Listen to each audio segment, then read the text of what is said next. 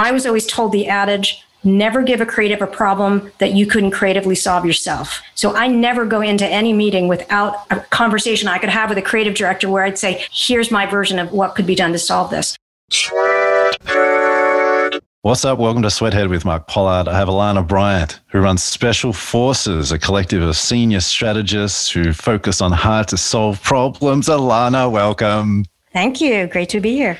You didn't know this. I met you 10 years ago, almost to the week. I came over to New York 10 years ago, right in the middle of winter, around Super Bowl. Spent two weeks here meeting different people in different agencies. So that's how far back we yes. go. So it's good to be I'm, talking to you 10 years later.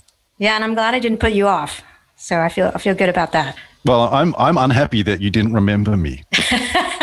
but as I said, I'm glad that my talent spotting skills are better than my memory skills. Um, well, you didn't put me off, but you didn't put me on either. So, you know. So, we're going to talk about proving your worth today. And we're going to talk about the pressure that a lot of strategy folk and account planners face in agencies around the world. And sometimes it's different in parts of the world. Like, how do you prove to the company that's hired you to do the thing you thought you were there to do that they should value that and want that and actually help it happen.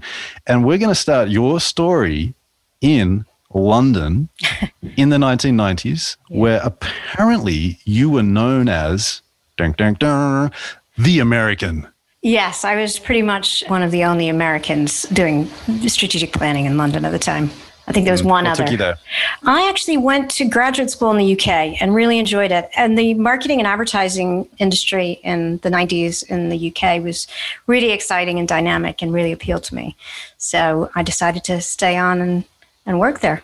And what was the vibe towards you as a representative of the United States of America, as someone who thought for a living in advertising in London at the time?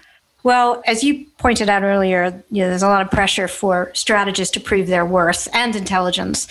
And I don't think being an American predisposed you to being seen as intelligent quite the same way as being British in America does. It sort of lends this gravitas to your thinking. They automatically assume that you are extremely well educated and intelligent about what you're talking about. But uh, I think the opposite is pretty much true in, in the UK. So you better you better know what you're doing. Were there many other Americans in the UK advertising system back then?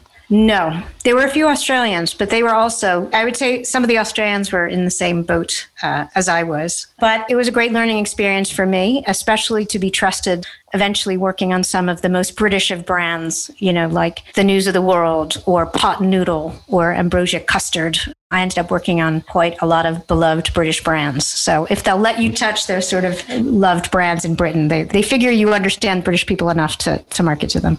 Okay. So, how did you prove your worth to earn that trust to lead important UK brands in the UK, obviously, as an American? How did that happen? Well, I do think in the 90s, the system for strategists was quite different. There was a lot of rigorous training and mentorship. So I was really lucky. I had some great mentors and folks like Simon Clemmow, who runs Clemmow Hornby Ing. So I, you know, I obviously spent a good kind of five years doing more of what I would sort of say apprenticeship strategy, where I was learning and watching and taking IPA courses, which unfortunately you don't have here, and, you know, trying to learn the craft, if we can call it that, or at least the skill set. And, you know, I think some of the same skills you'd use here today, which is really just making sure that you have done your homework, that you know the data, that you have an opinion that's based on a lot of research and knowledge. Yeah, and then you can assert your thoughts and opinions. Mm-hmm. mm-hmm. Okay. So, words like rigor, and that often accompanies the idea of being classically trained. Yeah those words kind of connect to the theme of proving your worth. But I just want to focus on the word rigor right now. So that if someone's mm. relatively new, they're trying to get traction, they're trying to be taken seriously. How much rigor is enough? And like, what does that word really mean when it comes to account planning? It's definitely a verbal tic that our industry uses, you know, need to be yeah. rigorous, need yeah. rigor. But what does it mean? Well, I think it means to do your homework. And, you know, I think it's Fran Lebowitz said, think before you speak and read before you think. Don't miss the important steps of being prepared and doing your homework. Uh, that does take time and you have to step back. And strategy to me is much more like a chess match. You know, you can't do it in real time. You have to sit back look at the situation and think and then move. And because of, I think, the speed of marketing and thinking and business today, a lot of people kind of miss that step. You know, a common mistake younger strategists make is they feel they have to be the person in the room who has the answer. And I mm-hmm. believe and often advise that your job isn't to have the answer. Your job is to go find the answer. You don't have to have the answer in your back pocket. And in fact, the best strategists say, very often, and I say it very often, I don't know the answer to that, but I'll go and find out. And that's the sign, I think, of good strategic thinking and rigor. You don't jump to conclusions. You know what you know, but more importantly, you know what you don't know. And you take the time to read before you think and then think before you speak. Okay. Now, I sometimes talk about issues that I see specifically with strategists and account planners in the U- USA. And every now and then, someone in the UK is like, Why are we talking about that? I've never seen that issue. And if I see that they're in London, it's not that they're not allowed to have a point of view, it's just that they just don't understand the US context. Yeah. So in the 1990s, as an American in planning departments in London, the home of planning, did the planning departments have to prove their worth to clients constantly? Hmm. I think they did need to prove their worth, but not to the degree that the US does. I mean, strategy is fairly new in the US in comparison. It's been going on since the 70s and 80s in the UK and built into the process and paid for by clients, whereas strategy is a much newer part of the process here in the US. And often, sadly, a lot of agencies or companies bring on the discipline, and particularly in the agency sphere, don't put the financial burden on the clients without building it into their process as part of the worth. So, without integrating strategy as an integral part of the agency philosophy and process and output, you know, they suddenly have this additional cost and there isn't the infrastructure and the will of the agency to say, hey, this is part of what we do and we can't produce our product without this strategic part. And once that's built into the system and integrated, I think it's a lot easier for strategists just just to, to do their job without feeling totally. a, pressure to add value totally. I want to ask you about this because when I've been pulled in to help planning departments in different agencies as an employee, I would always say, you need to make it default. And nobody would want to make it default. And so that led to me having to go teach people planning. And then you find decks from five years ago where someone else has done that. And then you find 10 other people have done it. And you're like, well, nothing's changed. Therefore, what is this? Now, you talked about basically that planning is just part of what we do. And I think that's to separate it from potentially the American mindset, which is very intriguing which is it's something we sell. Yeah. And is it fair to say that in the UK that planning might be something we sell, but really it's it's just how we operate. It's default, and that in the US it is kind of like, would you like fries with that? yes.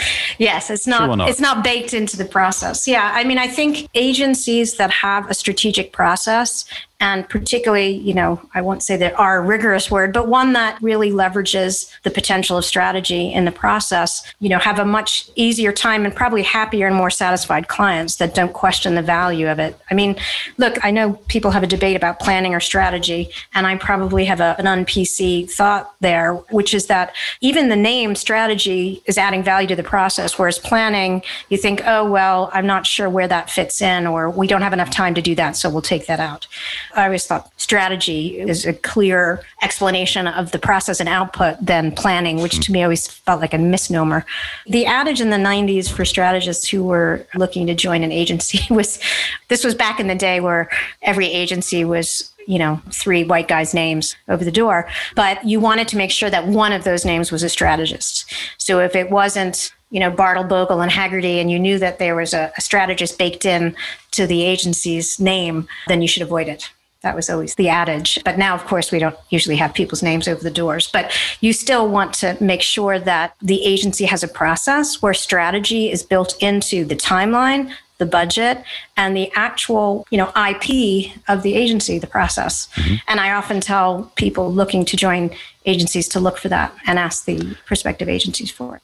I love that. I love that. You mentioned clients as well. Any differences between client expectations, interest in, and even, you know, understanding the basic principles of what strategy slash account planning is in the UK compared to your experience in the US? And also, I ask that because a word like strategy is, is definitely more natural to the US environment. Account planning does feel British. And you've got to use words in a way that makes sense. But in, in the US, if we're talking clients, that word strategy or strategist runs into the MBA very, very quickly as well. And, and who gets to do strategy? And now we've got 10 strategists in a meeting from different agencies. What's this all about? Yes. So, client expectations and appreciations of account planning in the US versus the UK, especially to do with understanding the value, the worth of the account planner. I do think, obviously, probably because clients in the UK and Europe have had strategy as part of the process for longer, they may be more familiar and comfortable with it. But my experience in the US is that if you solve problems and clients can see the added value and they believe you are an ally who are there to help them, then they usually see the value. Now, obviously, that often happens to occur after you've gone through the process because if you're just a line item on a sheet, you can even be working with a seasoned person and they'll say stuff like, you know, oh, can, we take this out of the process? Do we need this? Oh, we've done a lot of research already. We'll take this out. But obviously, once you start working together, I think that's when clients can see their worth. And, and I think you see that nowadays anyway in the US, where a lot of clients now have strategists in house. In fact, a lot of strategists that I previously worked with or were on my team in the past are now running departments within clients doing mm. brand strategy or innovation strategy or design strategy or just marketing. Before we leave the UK, could you tell us the story about Pot Noodle, specifically how you provided value proved your worth yeah. on that particular project? Oh, yeah. So Pot Noodle, I don't know how to describe it. It's a loved, quirky, I would say indulgent brand in that it's, it's essentially a junk food brand, but it's hot noodle soup. I guess it's a good example of perseverance and part of the strategic challenge of strategists not to just find where the most creative opportunity is, but to help the clients get to the right brief because they might be starting in the wrong place. So I'll quickly run through the pot noodle case study. So when I started working on this project with pot noodle, proper food was becoming more popular among young men in the UK. They started cooking for themselves. And by that, I mean like omelets, you know, very low level Jamie Oliver stuff. But their consumption of pot noodle had gone down because they were making an omelet or making something that seemed a bit healthier. And the client's instinct was to go back to a strategy from 10 years earlier, which was a health and nutrition strategy, which ironically had been targeting moms and kids. And it was a campaign called Ned Noodle, and it was about fitness and health. And that was the brief that we got promote the health benefits of pot noodle. And it took six months of strategy to basically work with the client again, you know, rather than fight from the beginning, we wanted to kind of prove that sort of hypothesis out. So we went to research with young men. And, you know, one of the challenges as well is that pot noodle had run out of many of the health benefits that it used to be able to say. I mean, I think it had even taken the peas out of it. You know, there wasn't many health benefits other than the fact that it was hot and it was vegetarian. But it was also called beef and tomato flavor. So the fact that it was vegetarian actually ended up worrying people in focus groups. So we went through the whole process of following their brief through through, taking it to consumers. And when the brief wasn't working to try and fight back and reposition pot noodle as a, a healthy brand, it opened up the door to possibility of basically the strategy we really wanted to push, which is actually we need to celebrate pot noodle as the ultimate anti food. It was actually an unhealthy choice versus healthier food alternatives. And you should just revel in that and enjoy that. And we used the focus groups, which also talked about the fact that basically it was an embarrassing food alternative that you did at home by yourself when you were drunk most of the time. And you kind of hid the evidence under the bed. And we basically came back to the clients and said, look, you know, pot noodle, it's it's not really food. It's like I'll just use the British term. We said it's really like a food wank. It's the thing that you do that's not quite a food. It's not as healthy and satisfying. But you know, when you have an urge and you need something right now, it's second best alternative. So we ended up calling it sort of a culinary one night stand the thing you cheat on your proper food with. And that led to a campaign with another team that came after me called Pot Noodle the Slag of All Snacks. And it was all about celebrating the naughtiness and the inherent badness of pot noodle rather than the original client brief, which is try and reposition it based around goodness. What was that word? Swag or slag? Slag. slag is slut in the UK. Well, I mean, there's other meanings of that word. Are you using it in that way? Oh, yes, that was the campaign. Wow. Yeah. Well, if you look online, the campaign ended up talking about basically there was kind of the proper food, which was the wife and kids and the cucumber sandwiches. And then there's the naughty, indulgent food that you're slightly embarrassed about and is, is illicit, basically. It was really celebrating that role of pot noodle as a hot, satisfying alternative to, to proper food and to just celebrate Ooh. that. I can hear a heavy tisk tisk from all PhDs of gender studies around the world right now. Uh, and, look, I do compare different scenes and cultures in different countries. It's, it's largely because I find it fascinating mm-hmm. that you can think in a particular way in one place and for that thinking to not really work somewhere else. It's, oh, it's yeah. not to really stereotype things in a mean way, but like that kind of thinking, we know the answer to this. Could you have presented that to an American client? Probably not. No that was a very overtly sexual strategy. And in fact, I actually remember presenting it to the client and having a debate whether we wanted to call it culinary masturbation or one night stand. And you know, you could actually have that debate. I mean, there's obviously this was in the 90s, but yeah, you, that's not something that Americans feel comfortable talking about. I mean, you can have a cheekiness to a brand, but I think, you know, if I'm being brutally honest, Britain is a very different culture. It's got a much broader acceptance of humor and edginess to marketing and brands in general in the UK. So they're, and it's a smaller country. I mean, the end of the day, the US is a huge, huge country and clients are very risk averse. And mm-hmm. culturally, it's also a different time period. I mean, that was the 90s. That was the kind of loaded magazine and lad culture and we're in a very different phase and we have very different consumers today. It mm-hmm. doesn't mean that they don't accept humor, but obviously, I probably spent the last 10, 15 years working a lot on purpose driven strategy and looking for brands that give back. You know, but there are smaller brands that can still have that sense of irreverence, but they tend to be a little more obviously direct to consumer brands. Like you can see a lot of that mm. kind of irreverence in your feed in direct to consumer brands that are ready to take on edgy subjects and illicit topics and uh, irreverent humor. Okay, yes or no? Have you focused for the past 15 years on purpose driven brands to make up for your pot noodle thinking? Yes or God, no? Come on. There were a lot of people who worked on pot noodle. I don't. I don't feel guilty about it, but yeah, I guess I'm thinking about it now, and maybe it does. And maybe it does sound terrible. No, I don't think so. I mean, I think um, I'm. I think it's great, to be honest, that brands are able to contribute to culture in a systemic way and not just an advertising way that you did. You know, you had, you know, whatever in the 90s. I mean, brands can actually make a difference in a systemic way. So there's a lot more opportunity to work on brand purposes and causes that really can add value to the world. And that's mm-hmm. something that really didn't exist. You know, I mean, I buy toilet paper that funds toilet building facilities in Asia. You know, you buy products that will you know give back to organic farmers. There's so many things that you can do and impact that you can make in culture today that we couldn't do or wasn't as prevalent just a short time ago. So i think this is going to be my final uk usa question.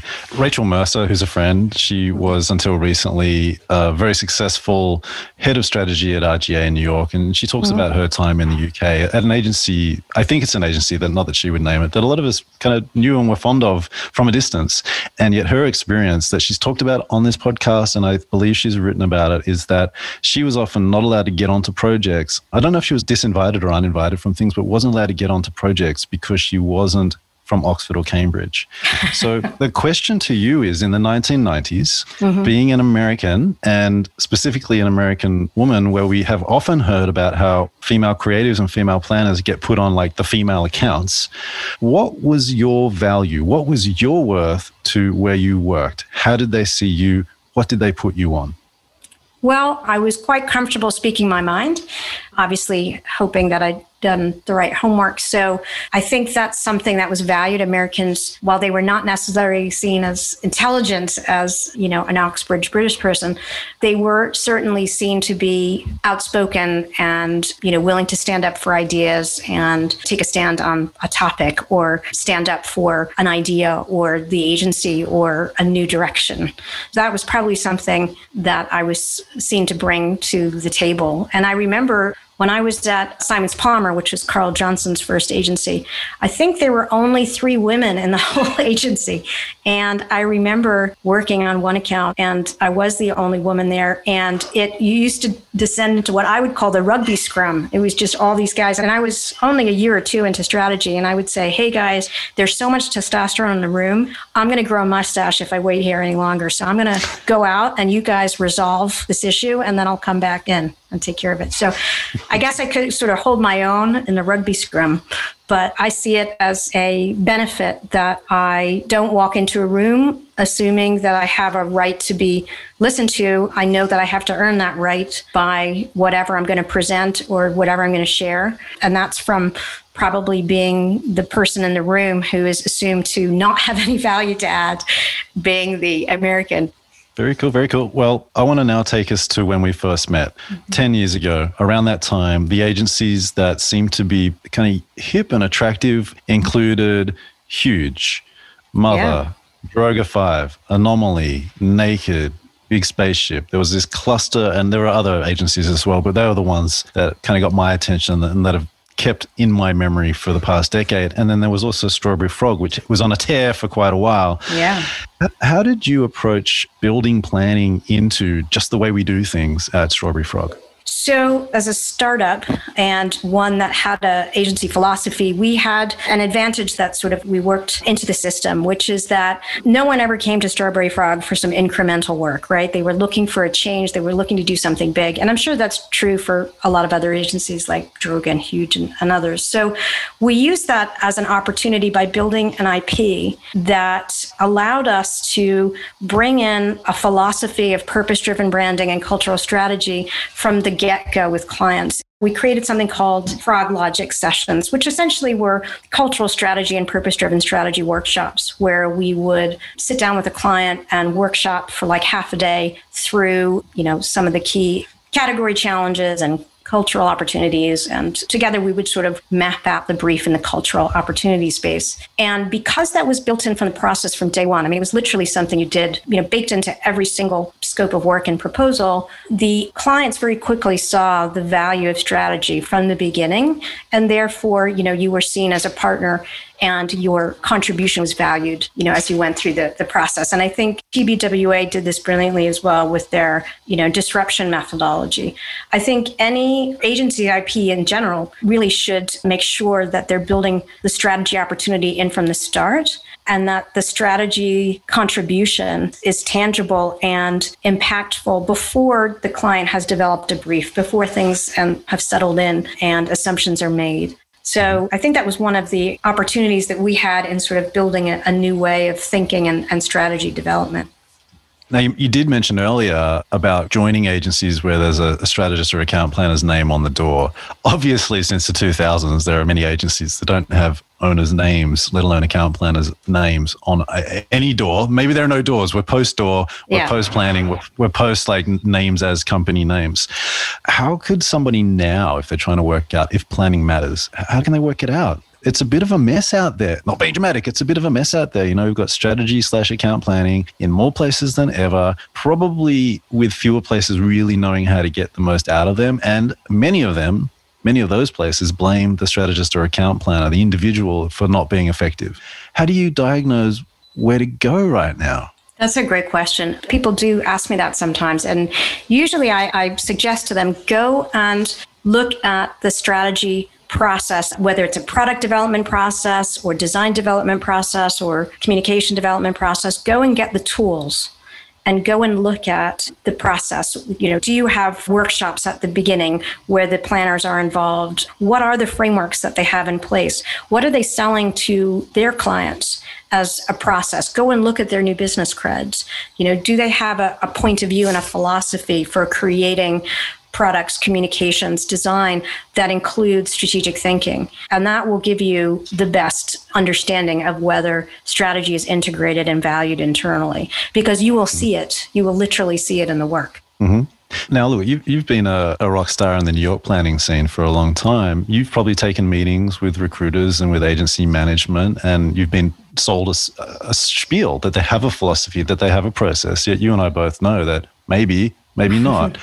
How does it feel as a senior person trying to navigate that stuff with very senior other people who are used to being persuasive to get people to believe what they're trying to do? Did you personally try to dig through that? Question one. Second question, do you feel that you ever were misled and or maybe projected an ideal situation that did not exist onto a conversation to convince you that planning existed and you should take that job? Wow. I'll address the first one then about that kind of breadth of client or agency leader, some of whom understand the benefit of strategy and some of whom don't. It's interesting. I've often, you know, in my current role, work with agency leaders, many creative legends or whoever who may not have had a great experience with strategists. And often it can sometimes be a result of the agency structure where the strategist didn't have the opportunity to collaborate with them. They were just sort of wheeled out th- occasionally throughout the process. With those folks, you just have to sort of collaborate with them to learn a different way of working. And I remember working with one creative whose name was over the door. I remember saying to him, Look, we can keep doing it that way, but you're going to lose the business. We can do it your way, or we can work together and try this other way of doing the strategy where you will get to a better outcome and the client would be happy.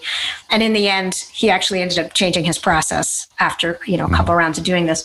But there are also some who honestly just don't value strategy. I mean, one of the crazier experience we've had, uh, I remember once a head of an agency calling us in to help them with a problem. It was like nine o'clock in the morning and the president of this global company was coming in at three o'clock and they had a creative campaign and they had no strategy for it. So the question was in five hours, can you help us back create the strategy against the brief that they set us that got us to this work? And we did. That's certainly not a strategy that I'm very proud of. But I don't think that person was ever going to learn because they just don't see the bigger picture for strategy. And I just think it's the way that they experienced it sort of in their career and, and they just didn't understand it. But I think, you know, if I'm just stepping back and to be fair for some of these CCOs, some of the most strategic thinkers I've met are really great creative directors. They can be extremely strategic. It's just that they're not brought in or even exposed to some of the larger challenges. It's one of the reasons I've always believed that a problem solution, I know you've had this debate with some people on, on your site. I agree with you on the problem solution piece that the business problem should always be on the brief because creatives need to see the bigger picture of the impact that they're making and what needs to happen. And this allows them to be much broader in understanding how to solve that problem. You know, there are also a lot of theoretical navel gazing strategists out there who to a creative just seem like people who come in and, and frustrate their efforts because they just talk a lot and bring in some slides and it doesn't seem to go anywhere and they can leave the creative feeling that's not adding value. But a good strategist is there in the trenches with the creative and explaining and guiding and and they can usually see the value yeah, and, and just to give people context about the problem solution thing, the, the question, and I, it's a legitimate question, and I think we could ask it of ourselves on every single project we do, is based on recent marketing sciences that suggest that if a brand wants to stand for freshness, that they keep standing for that, that especially if they're a CPG or FMCG, that they continually advertise so that they stay on top of people's minds, that they try to attract people who are not necessarily loyal, but people who buy the product every now and then, and that the job of the advertising is really just to reinforce memory structures using distinctive assets. So I'm just trying to put all the little jargony buzzwords in there that that marketing sciences crew is right to bring up. The question though is because like a lot of us, I like to solve problems, is like, well, isn't that just confusing things and making it difficult? So those things aren't opposites of each other. You want to think about both those things. The problem that we need to solve, which could be different to the problem we think the client needs to solve or the problem that the client says that they've got. And then maybe the job for this particular campaign, doing a Super Bowl ad is is like brand assets, bring freshness to life if you want. A bit boring, but like these things kind of aren't opposites, uh, and so to debate them isn't to say one isn't useful. It's to try to work out when when they're useful. Yeah. I do think that, you know, BBH always had a problem at the top of the page of their brief, business problem to be solved. And I do think that that's, you know, you talked about rigor. That to me is a fundamental piece of rigor if you're starting at the comms level and you're not looking at their business and understanding what the business challenge is and where comms fits in there, then you're starting at the wrong spot. And it doesn't matter if you are changing the label on the can or you know you're really far downstream on the social media you still need to know what the business challenges are and where this comms fits in and that's why i think mm. Problem solution is just a really critical part of that. And I personally think that's what a good strategist is. A good strategist is someone who is able to really sharply define the problem and then creatively define it and solve it. Yeah. And, and, there are different categories of problem, but sometimes what can happen is a planner might be connected to an account, yep. and the account team comes in and they're like, "Our client's going away for two weeks, and they need ten videos." And the planner, hopefully the account person does this too, or the account team, but the planner might go, "Why do they need ten videos?" Oh, because there's a big quote unquote tent pole event happening, and it's like, yeah, but why would videos be useful to the tent pole? And you keep going, why, why, why, why, until you actually might identify the problem that they need to solve, not really needing video. But yeah. the client might not want to hear it and your account team might not want to hear it and by being honest about it you might affect your own agency's you know money. What's all that about? How do you deal with those situations when you're again trying to prove your worth yeah. Well, I do think the end result proves your worth, which is that personally, actually, stepping back from all of that, you know, your premise is just going upstream and actually understanding their business. Clients always appreciate that, even if you're dealing with a lower level client who's frustrated that you keep questioning why they need to do something. I mean, most clients ultimately respect and want someone who is taking on the same uh, challenges that they face every day in their job. So I, I think it's a sign of respect and rigor that you are going to actually just trying to find out the the bigger picture. Now obviously you need to do some of your homework. You know go and read their annual reports you know read all the marketing data get a sense of how their business works get a hypothesis for how whatever you're doing might be fitting in with that and then go to them and say so I, I looked at the data and you're losing customers here. You know what's your ultimate goal here? Are you trying to reduce churn with this or you know come in with some sort of semi constructed hypothesis but ultimately you're trying to define the problem for them and I do, I mean, I think that's part of the job. I mean, I think that's exactly what they're hiring you to do, essentially. Yeah.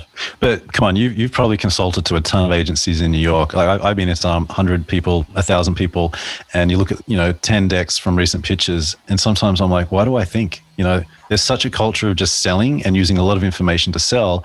I really do get nervous that a planner could slow that down. And some of these companies are super successful without even knowing this is true, without even knowing whether anything they do is effective. Because you usually go, oh, that's great. I'm happy to see these presentations. How did the work go? And the number of times people are like, I don't know. I'm like, whoa, you can get away with that? That's incredible. And wow, you have an international agency. Oh my gosh.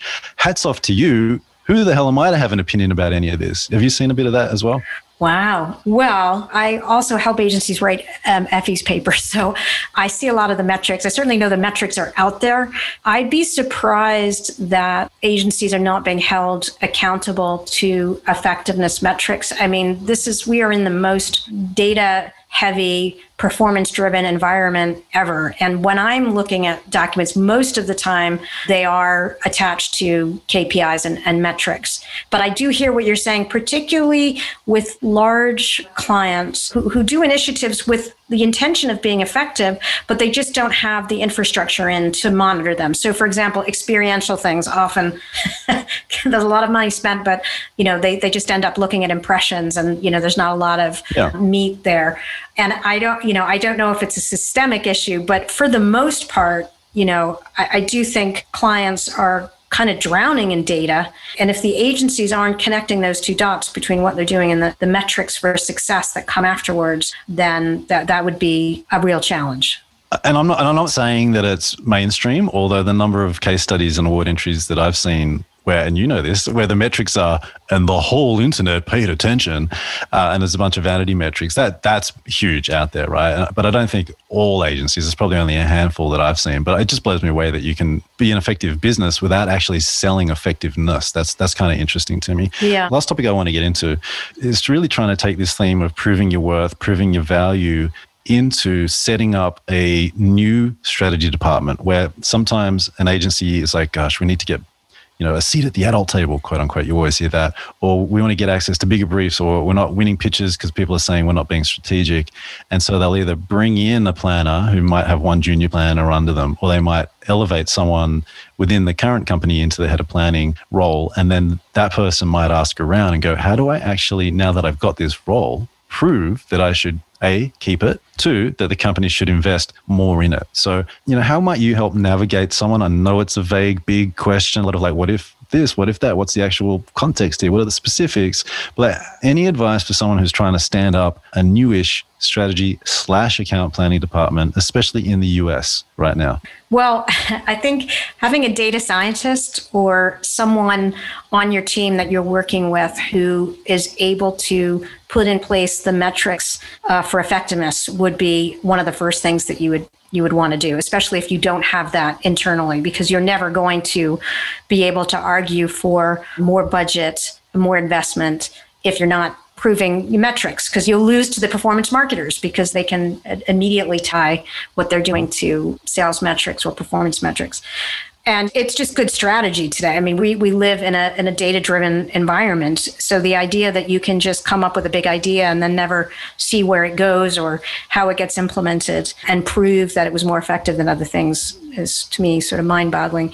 Yeah, so you would want to obviously make sure that you have in house the right team members who understand how to implement and measure and track across all the channels that you'll be tracking on because there's tons of them.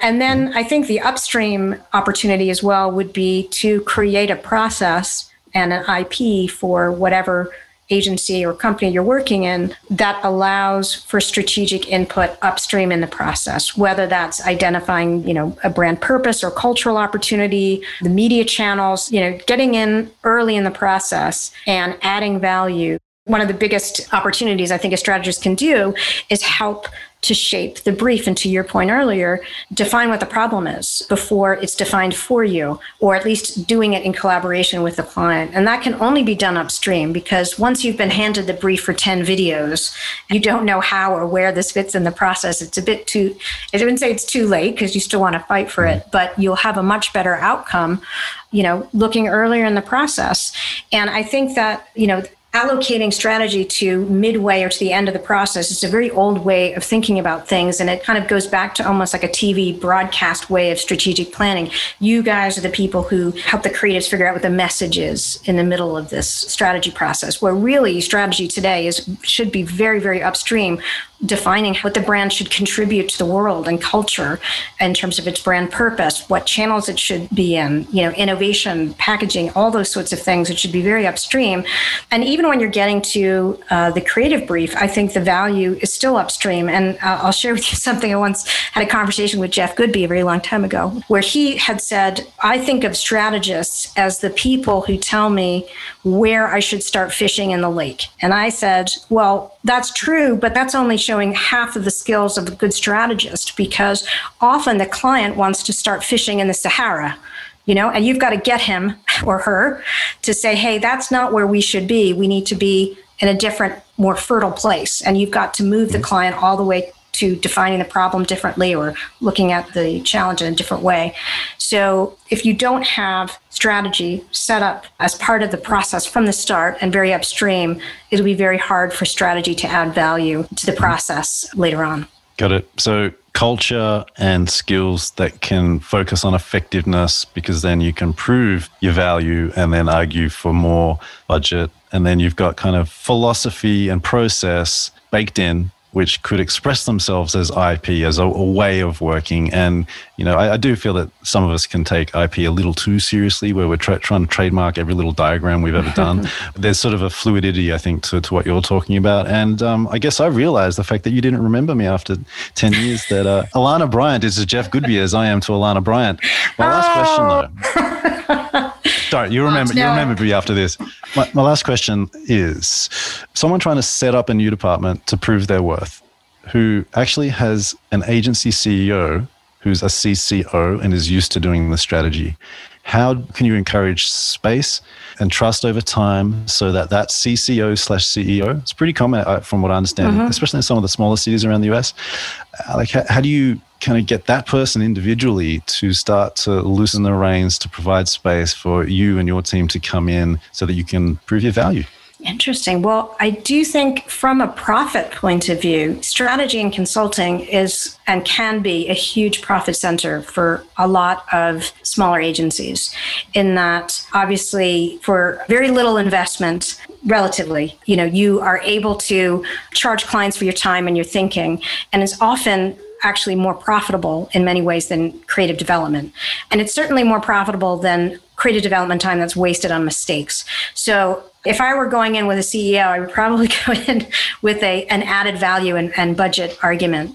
It's much better to invest in getting strategy right and getting to the right brief before you start ideating, before you get move into creative development or execution of any kind, because it's much more expensive to try and throw executions and creative solutions in something to define that problem and make sure that you're aligned with the client. So, hmm. you know, it's much more profitable for the agency in terms of clients' budgets. And also, if it's done well, you will increase the amount of budget that's allocated. So, you know, going back to your effectiveness metric, you know, that's the way people invest today. It's test and learn. You know, they want to see what the, the metrics are after you've done something. And if it works, you'll get more budget.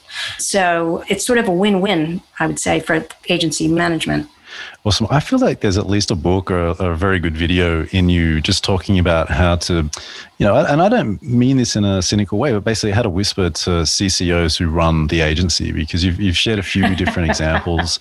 And, and it does sound like your instinct is to immediately not talk to them about their identity and power, but really about money. So you, you do try to make it primal in, in that sense. But you must have thousands of these techniques. It'd be great to get them out of you somehow. Yeah, that's very funny. Well, my philosophy has always been one of, of mutual respect and respecting the creative leadership as business minded and ultimately wanting to do the right thing for their clients. You know, I worked with Steve Henry at Howell Henry, and he was the ultimate creative in my mind who did this. You know, he always wanted to find something in the client and also you know in the target audience that he identified with and wanted to do positive good they didn't just want to make great communication that made them famous and got them awards. And the best creative minds are like that. Goes back to your point earlier about the problem solution. I think respecting creatives' intelligence and giving them the problem and saying, hey, you know, the real problem here is that they're in danger of being delisted at this, you know, retailer, and it's for these reasons. And sharing as much data to help them to understand the context, I've always found is personally like a point of mutual respect. I've never seen a creative director that doesn't respect understanding the data and understanding the marketing challenge if it's done well. You know, the strategist is a broad title and it covers, particularly in the US, people who've come from a million different types of backgrounds. You know, they have the same the same label, but very different skill sets. And there are many strategists who are sort of practitioner strategists, and there are also kind of what I would call more passive intellectual strategists.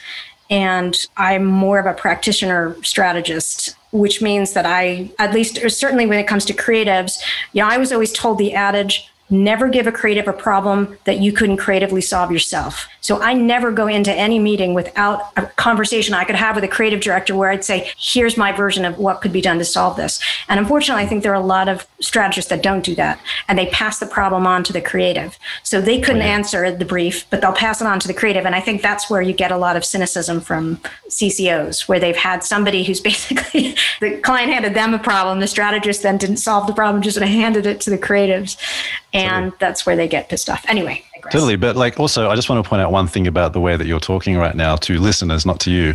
Uh, you know, we talked about the power of problems and how some people are like, do we really need to solve a problem? Doesn't that make things difficult? The word danger. I love how you used it. And I don't know if I really used it in an intentional way because problems captivate us.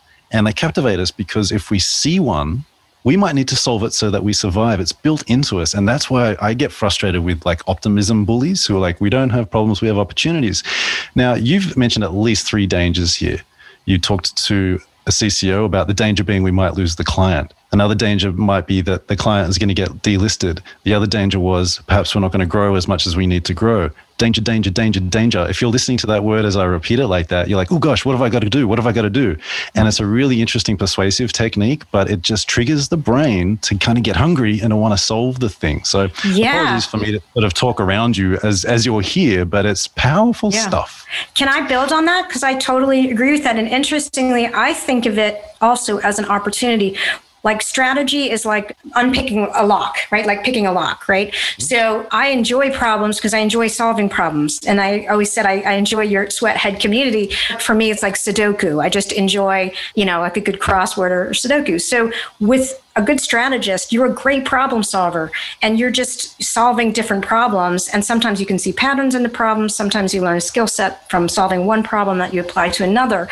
But I do think it's a really great thinking skill set. And great coders and hackers are also great lock pickers. They love solving problems. So if you if you go to like White Ops, the hacker collective, um, they actually have a door in the lobby so that people could come in and pick the locks because it's all about how quickly can you solve this problem.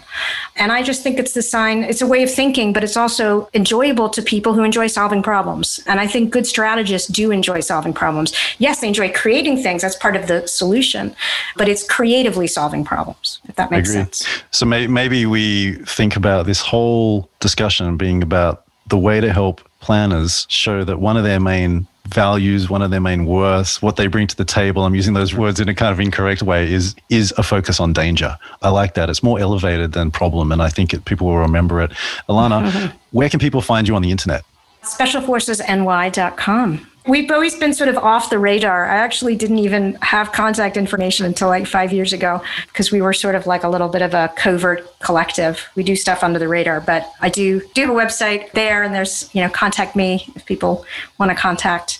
We're a collection, as we say, problem solvers, and that's hence special forces. That's why I named the company, which is people who are there on a mission to do something. Uh, usually, it's to solve something and remedy something, and do it with whatever tools they have. Wonderful. Well, may companies continue to enjoy sending you into danger and may you continue enjoying such danger. Alana, it's been great to catch up and a bit of a kick. And it's just this weird coincidence that I happened to be talking to you 10 years after I came to New York, oh. which was like a really meaningful time for me just to be able to meet people and see what was going on. So thanks for well, meeting me back then. And thanks for chatting with me now. Thanks. And I'm so glad that you're here and that um, you've built such a great community and a growing media empire. And that uh, I'm also I'm also thankful that you're just, you know, forgiving me for my uh, memory lapse. And uh, it's just, I'm just old. So just put so, down to that. Certainly cool. But what I'm not going to forgive you for is the fact that you didn't talk about my growing mullet. Okay. It's a running joke with me. We're like two and a half years into it. My mullet didn't get a shout out in your list of things that were growing. But yeah, it's totally yeah, cool. I, um, I thought they were dreads, actually. I was going to ask. I could see little things coming out. I didn't know whether they were kind of dreads or little braids or just. I've never been diagnosed with OCD, but I reckon I've got a bit of it. And sometimes I put little braids in my hair, but whatever. Hey, it's all good. Just be you, right? Do you. Alana, thank you so much for joining me on Sweathead today. Peace.